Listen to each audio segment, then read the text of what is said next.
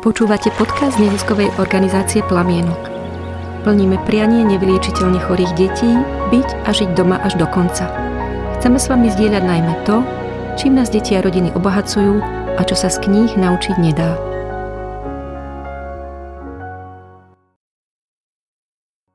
Tak, milí poslucháči nášho podcastu, ozývame sa vám počase znovu. Tento raz sme na návšteve u malého Viktora a jej maminky spolu s našou kolegyňou a tešíme sa z toho veľmi.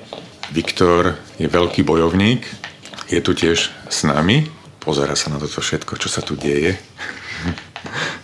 Ja sa volám Ivan Lukáč, pracujem v Plamienku na oddelení fundraisingu a možno by sme začali takou otázkou, že ako vlastne začal ten váš príbeh s Plamienkom? Ako to prebiehalo? Náš prvý kontakt bol, keď sa Vicky narodil.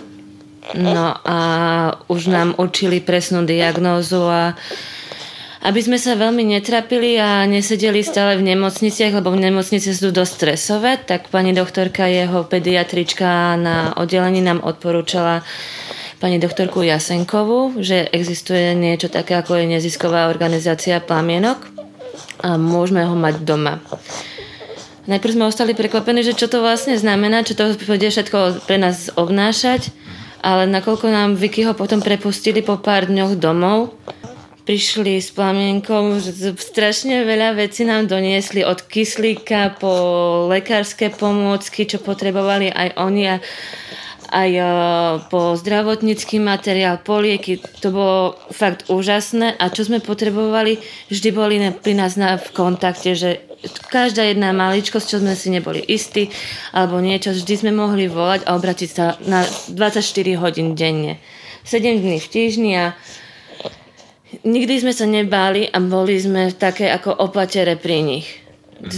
Naučili nás strašne veľa vecí, či bolo to meranie hlavičky, sledovanie si epileptických záchvatov, pozorovanie malého. Potom sme mali s tepotkou problémy, tak nám, ono, nám, nás pomáhali nás chladiť, ako ma naučili, čo máme všetko robiť. Keď nám, nám bolo horúco, tak chladenie, keď nám bolo zima, tak ohrievanie. Jednoducho boli našou rodinou a máme ich srdci do dnešného dňa a teraz, jak sa Vikimu zase pohoršil zdravotný stav, tak sú zase našou veľkou oporou a strašne nám pomáhajú denodenne. To môžem povedať a zase sú takou našou súčasťou. Takou našou rodinou môžeme sa im aj vyrozprávať. Keď nám je ťažko, tak a koľkokrát prídu, tak ono sa asi... Nehambím sa a poplačem si na to. Lebo predsa dieť, život so, život so ťažko dieťatkom je niekedy krásny, ale niekedy je fakt taký, ktorý treba bojovať No a oni práve, že ten boj pomáhajú zvládať a a neviem, za to, za to im len ďakujem, lebo keby nebolo ich, tak neviem, ako by sme to všetko zvládli a dokopali. Možno by sme zvykým to boli mesiac, dva, tri, ale na ich perfektný štart, ktorý nám dali, tak chvála Bohu sme tu už tri rôčky a na to, že sme mali minulého roku ťažkú sepsu, nám plno po určitých vyšetreniach sme sa dostali zase do Bratislavy do nemocnice a tam sme sa zase skontaktovali aj s plamienkom. Takže zase nám dali tu nádej na život a či nám to predlží o mesiac, dva, pol roka, tak to je pre nás veľký dar. Vy ste spomínali, že vám plamienok dáva silu. Určite aj vy musíte mať dostatok sily zvládať toto. Možno Aká, aký bol rozdiel medzi tou prvou a druhou návštevou v plamienku, lebo toto už je druhá návšteva v plamienku. Zmenilo sa niečo od tej prvej? Práve, že by som povedala, že nič, lebo my sme ich prijali s otvorenou náručou a akurát to, to, z toho medicínskeho hľadiska, že zase tam je s Viktorkom niečo iné, niečo iné sa zase rieši. Ale nič, lebo sú, lekári sú milí, ústretoví, vždy prídu, pomôžu poradia, čo neviem, sa opýtam, že to majú buď odpoveď a keď nie, tak nám pozisťujú to všetko. Tak ako aj predtým. Ne, nezmenilo sa nič, ako, okrem kolektívu, lebo kolektív sa tam veľmi pomenil, ale tam e, ten ústretový prístup tých lekárov a personálu celkovo je perfektný a práve, že niekedy by som odporúčala aj ostatným lekárom, aby sa tak správali ako lekári v plamienku. Lebo či je dieťa choré alebo je zdravé a má ťažký život alebo ľahký život, nemôže sa ku nemu lekár správať ako ku niekomu, kto je menej cenný. A či to je rodič alebo je to dieťa. Takže a zase v plamienku dostávame takú že si, že si nás vážia, tak to poviem, že, že sme, sme takí, akí sme a vážia si nás. Takže. No rozhodne to vyžaduje tiež e, nejaké odhodlanie a vieru rozhodnúť sa pre domácu starostlivosť. Nehovorím teraz o plamienku, ale aj. Vôbec e, možno rodičia si nevedia predstaviť, že čo to je zobrať dieťa z nemocnice a odozdať ho do rúk hospicu, do domácej starostlivosti. Možno majú obavy, strach. Čo by ste im odporúčili alebo poradili, povedzme? Ja by som povedala na to len toľko, že je nadherné mať svoje dieťa doma, mať ho v náruči.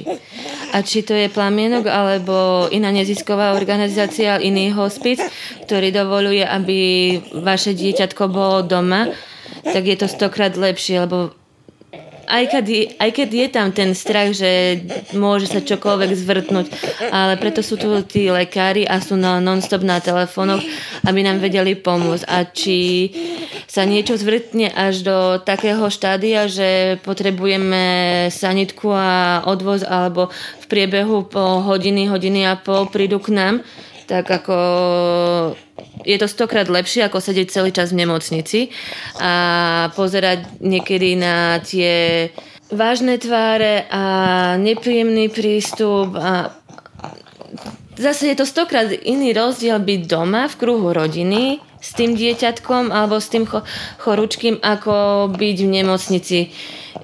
Je to viac, vie, viete mu dať viacej lásky, viacej opory tomu dieťatku.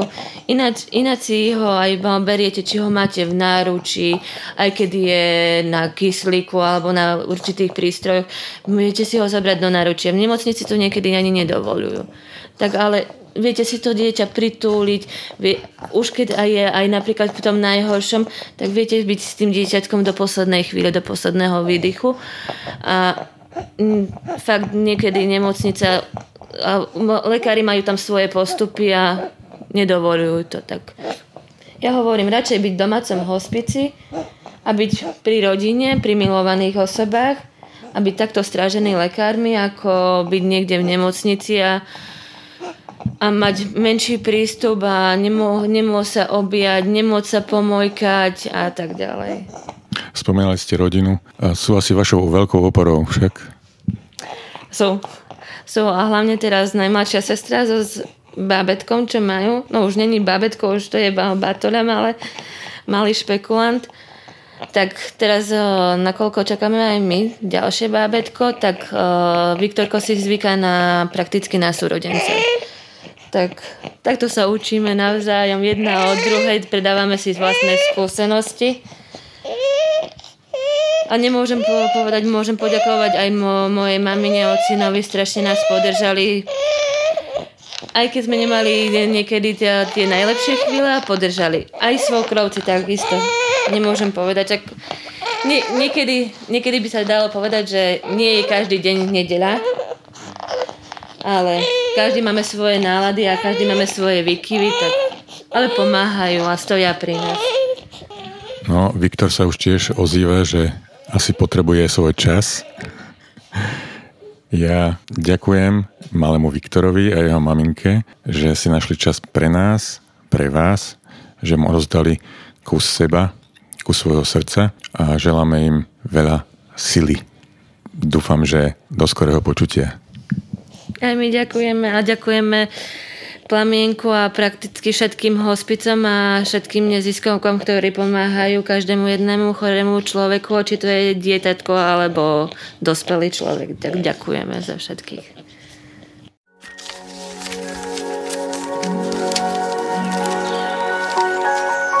Počúvate podcast neziskovej organizácie Plamienok. Plníme priania nevyliečiteľne chorých detí, byť a žiť doma až do konca. Chceme s vami zdieľať najmä to, čím nás deti a rodiny obohacujú a čo sa z kníh naučiť nedá. Ak sa vám podcast páči, zdieľajte ho na vašich sociálnych sieťach. Ďakujeme.